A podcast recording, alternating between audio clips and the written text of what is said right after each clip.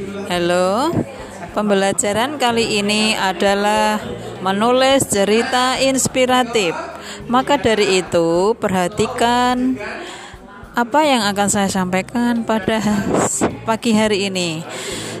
Cerita inspiratif harus memuat beberapa struktur, beberapa